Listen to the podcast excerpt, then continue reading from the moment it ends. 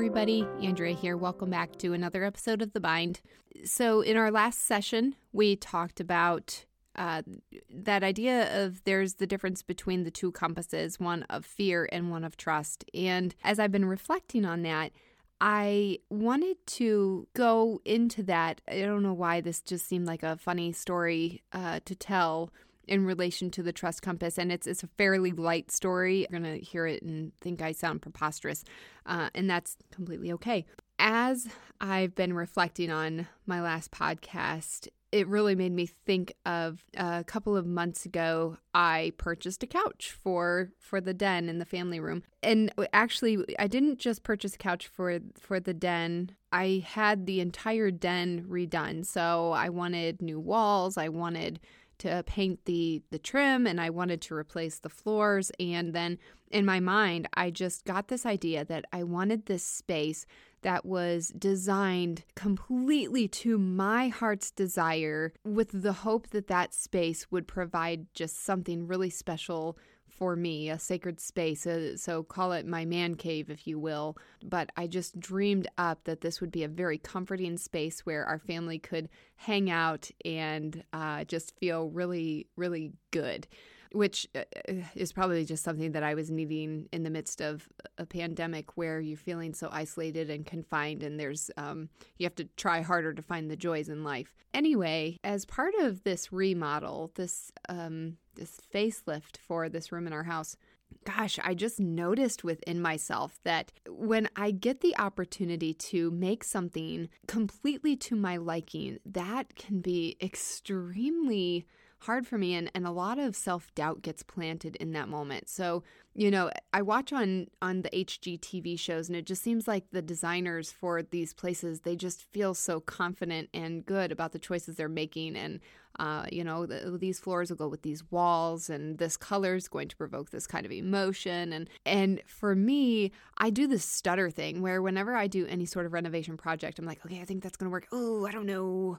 Uh, I'm not sure if that is actually going to match that. Um, I have many a times had to paint a wall not once but twice because I assumed one color would work, ended up hating it, and had to start back at square one and repaint it. And and so that it's like those little things like paint not such a big deal. You're only out $30 or so if if you don't like a color depending on your room size. But you know those bigger decisions like when you're talking about putting down flooring and uh, when you're talking about painting trim and uh, picking out furniture it, those those feel bigger because there's a bigger investment of your money uh, into into getting what you think you want.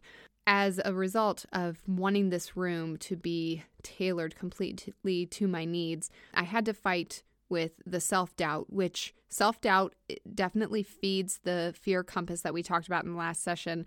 And so to to heal the self-doubt, I had to lean into my trust of myself and my ability to make good judgments on things like that. In this case, it's interior design. And you know, like I don't I don't think my style is for everybody, but I trust that my style is the right style for me and it aligns with the rest of the family as well. Well, the kids they're they're kids. They don't care. I mean, they they might have a say in like what they want their bedrooms to look like, but to them as long as their their space feels safe to them, um, they're they're fairly impartial for the most part. But Jeff and I, you know, we're we're doing life together, so I want him to feel good in in the space as well. You're just thinking about so many people, which is another thing that can plant doubt. Like, oh, is this too much of me and not enough of everybody else? And that's another thing that just fuels that that fear compass.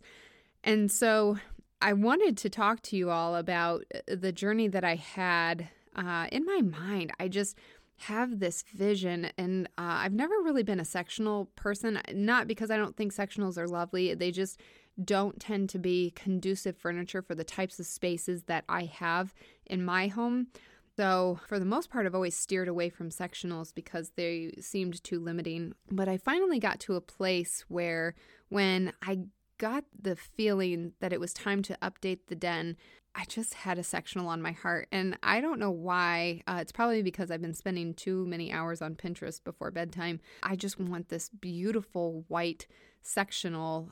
I think that my self doubt was telling me, oh, hey, g- go towards something safer, like lean to like a gray neutral piece of furniture but I had this very specific look that's like existing for me that's giving me a feeling inside of my body that I'm aiming for getting. And and there's always the the potential that disappointment's going to happen when we do that when we let our bodies get excited for something that we're doing. It's kind of like in my younger days I would wait and wait for a new cell phone to arrive in the mail and be so excited about the new cell phone and then lo and behold after a short amount of time like it just becomes another piece of furniture because it's really just a part of my life that's integrated into my day-to-day routine I just put too much hope in what the cell phone was going to do for me. But yet, like, I love the opportunity to have something to look forward to. And I think that that's what I'm banking on as I'm still in the midst of this renovation project for my den. I went into a store. You know, I'm I'm a pretty simple person. I like things that offer ease to me. So if I have go-to places, so if I'm shopping for furniture, I'm going to be a very simple person. I'm I'm going to go to the Ashley Furnitures of the world and other predictable places where I can look for something similar to what's existing in my mind. Well, where I live, right next door to Ashley Furniture is another furniture store and I went in there and I saw this beautiful sectional and it really spoke to me. And then, of course, I included Jeff in the decision making process and he loved the sectional too, but then he sat in it. And you got to understand, my husband, uh, if you've ever gotten on my website, thebindpodcast.com, you'll, you'll see Jeff. He, and I don't know if there's photos of him standing up, but in the photos, you'll notice he's a very thin man. But he's not just thin, he's also tall. And so as he sat in this couch, it looked like, uh, I mean, it was just hilarious because he's sitting in the couch, and I am desiring so badly for this sectional to work out because I think it's gorgeous. And he sits down in it, and essentially he looks like a dwarf in this couch because it was such a um, it was such a big piece of furniture. And the den is not large. I think our den is like maybe 12 by 13. Uh, so not a big space at all. But my fantasy was telling me this is the couch I gotta have. And so he goes there and he gives me this reality check and he's like, Andrea, I'm six four. I can't even put my feet on the ground. This is not, it's a beautiful couch, but it's not a comfortable couch. And so, what are you going for? Are you going for something that people can look at and admire, or are you going for a space that people want to sit in and um, and feel comfortable? And furthermore, it's going to go into a small space. So, even though on this showroom floor it looks perfect, that's because it's your scale is far different. And so you need to think about that. And I was just frustrated. I'm like, oh my gosh, like I just feel so confused now. I thought that I had made the choice I needed to make. And now I feel like I'm right back to square one. And now that fear compass is taking over. I'm getting a pit in my stomach. It's a couch, so it's a big purchase. Uh, am I going to make the right decision? Am I going to make the wrong decision? The sales representative came over and they're like, well, here's the sister to to that particular sectional. It's smaller in scale and it comes from the same manufacturer. I looked at it and I just saw the way the cushions were and I saw the color of the couch and and I was just like um, no, this this isn't gonna work for me. I, I don't like this one. I, I had this one in my mind and that's not going to work. And now I just feel like I have to scrap all of this and I feel deflated. Let's not even, let's not even redecorate the den. It's, I'm just overwhelmed at this point.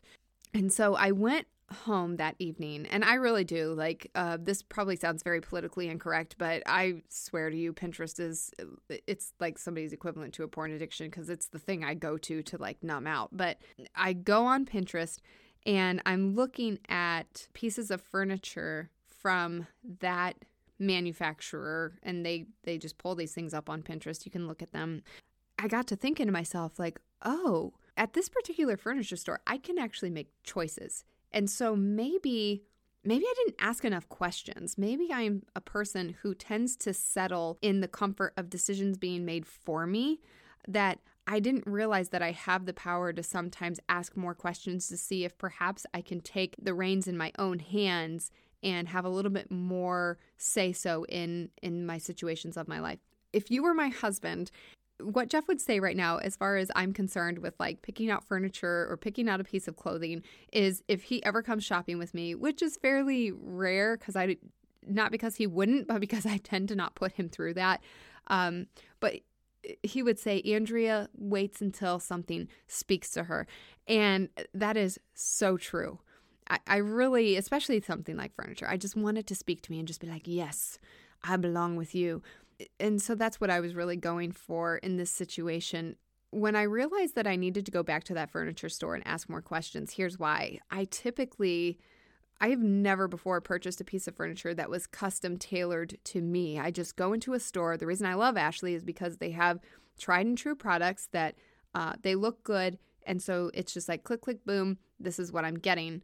Well, at the other furniture store, you actually have the opportunity to choose, which is super overwhelming. You walk into these types of stores and you can choose how your cushions are sewn or or made. Uh, you can choose the fabrics that are going to go on your furniture. You can choose the type of if you want uh, legs or if you want skirting. You can choose these things and um, that to me was like it just felt like someone had just asked me to climb Mount Kilimanjaro, and I'm like sitting at the bottom of the mountain, and I'm looking up, and they're like, "Go to the top," and then I just want you to go back down the other side, and I'm like, "Oh my gosh, I, I don't even I don't even know if I can make it like a quarter up this mountain. This is very overwhelming for me."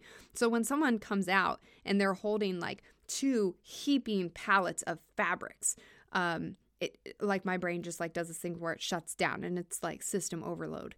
And and so that's like another thing that's driving that fear compass. The fear compass is I'm going to make the wrong choice because I'm presented with so many choices and I don't know if I trust my judgment. All I had to go on was the trust that I had something in my mind that I wanted as a desired outcome. I am so grateful uh, to the individuals at this store because they were very patient with me and they explained the process. So I went back in there a day or two later and I said to the sales representative, you know, I, I don't think I asked you enough questions. I think I got very overwhelmed with my kids because the kids had to come with us and my husband's there. So Jeff and I are trying to have an adult conversation with toddlers in the midst. And yeah, if you're a parent, you get it. Like, it's not happening. So I went in there by myself and I said, okay, here are some things I need to know. If I got this other couch, if I got the the sibling, the younger sibling to what I was actually wanting, do I get to choose the type of edging that's on the back cushions? Yes, yes you do. Do I get to choose the the type of detail that I I want to be sewn into the furniture itself? Yes, you do.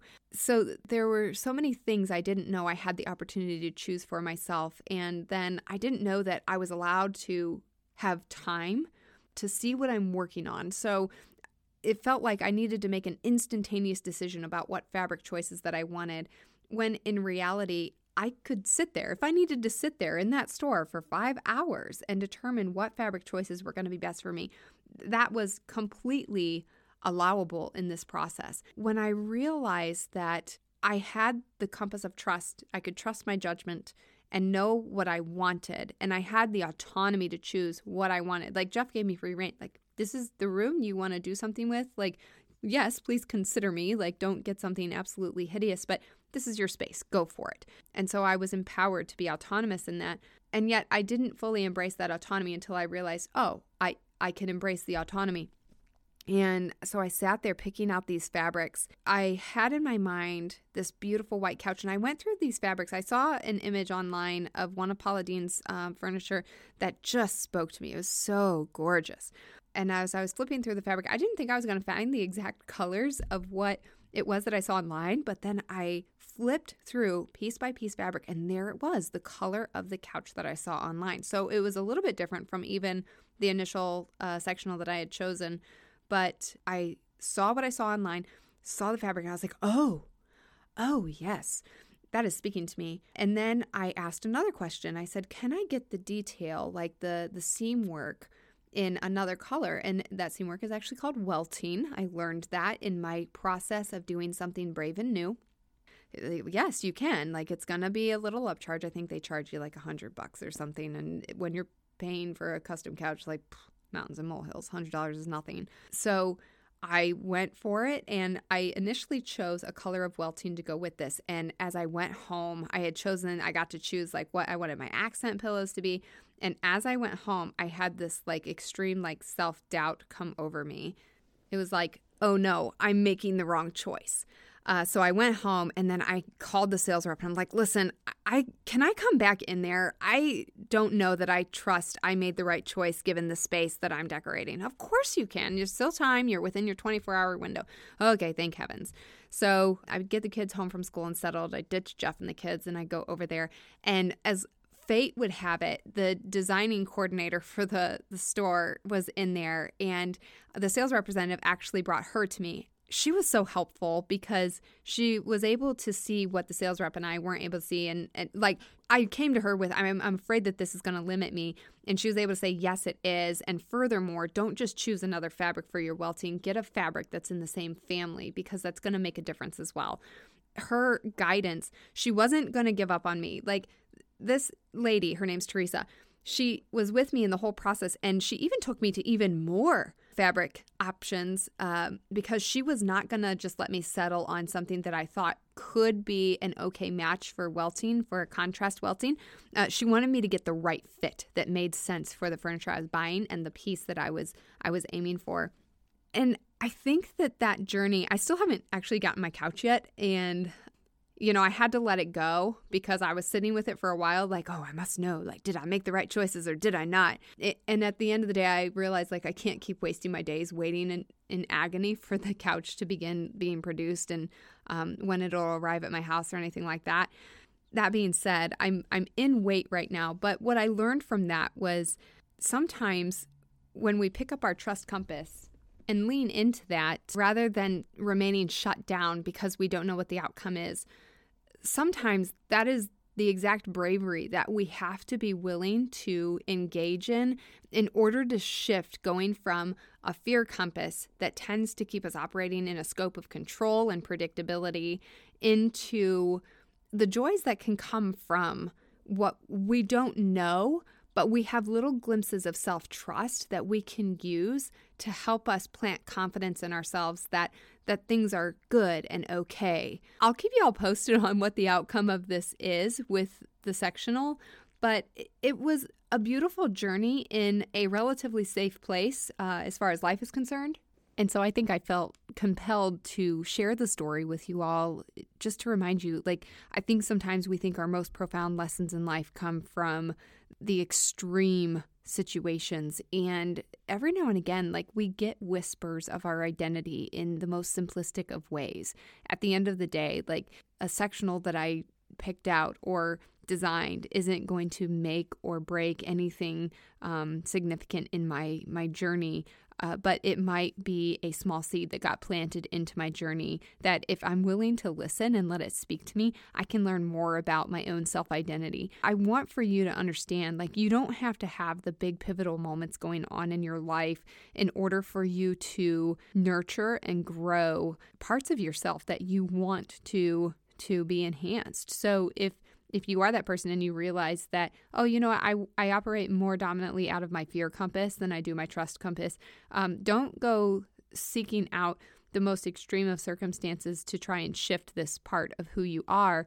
Instead look for seemingly simplistic mundane maybe even irrelevant circumstances in your life that really have great opportunity to speak into your personal growth anyway, that that's where we're going with today. Um, sometimes I just like to plant little tangible seeds for you uh, to see how these things play out in real time, and uh, hopefully that shows you when we operate, when we explore this through stories, individual stories. My hope is that you can see there's no singular event that that is the hinge pin of your identity, but instead there, there's all of these cumulative micro moments that impact, have the opportunity to impact who you are if you are one of those people who strongly desires to walk in wisdom and self awareness, um, which those things always foster growth, growth of the self and growth as the self within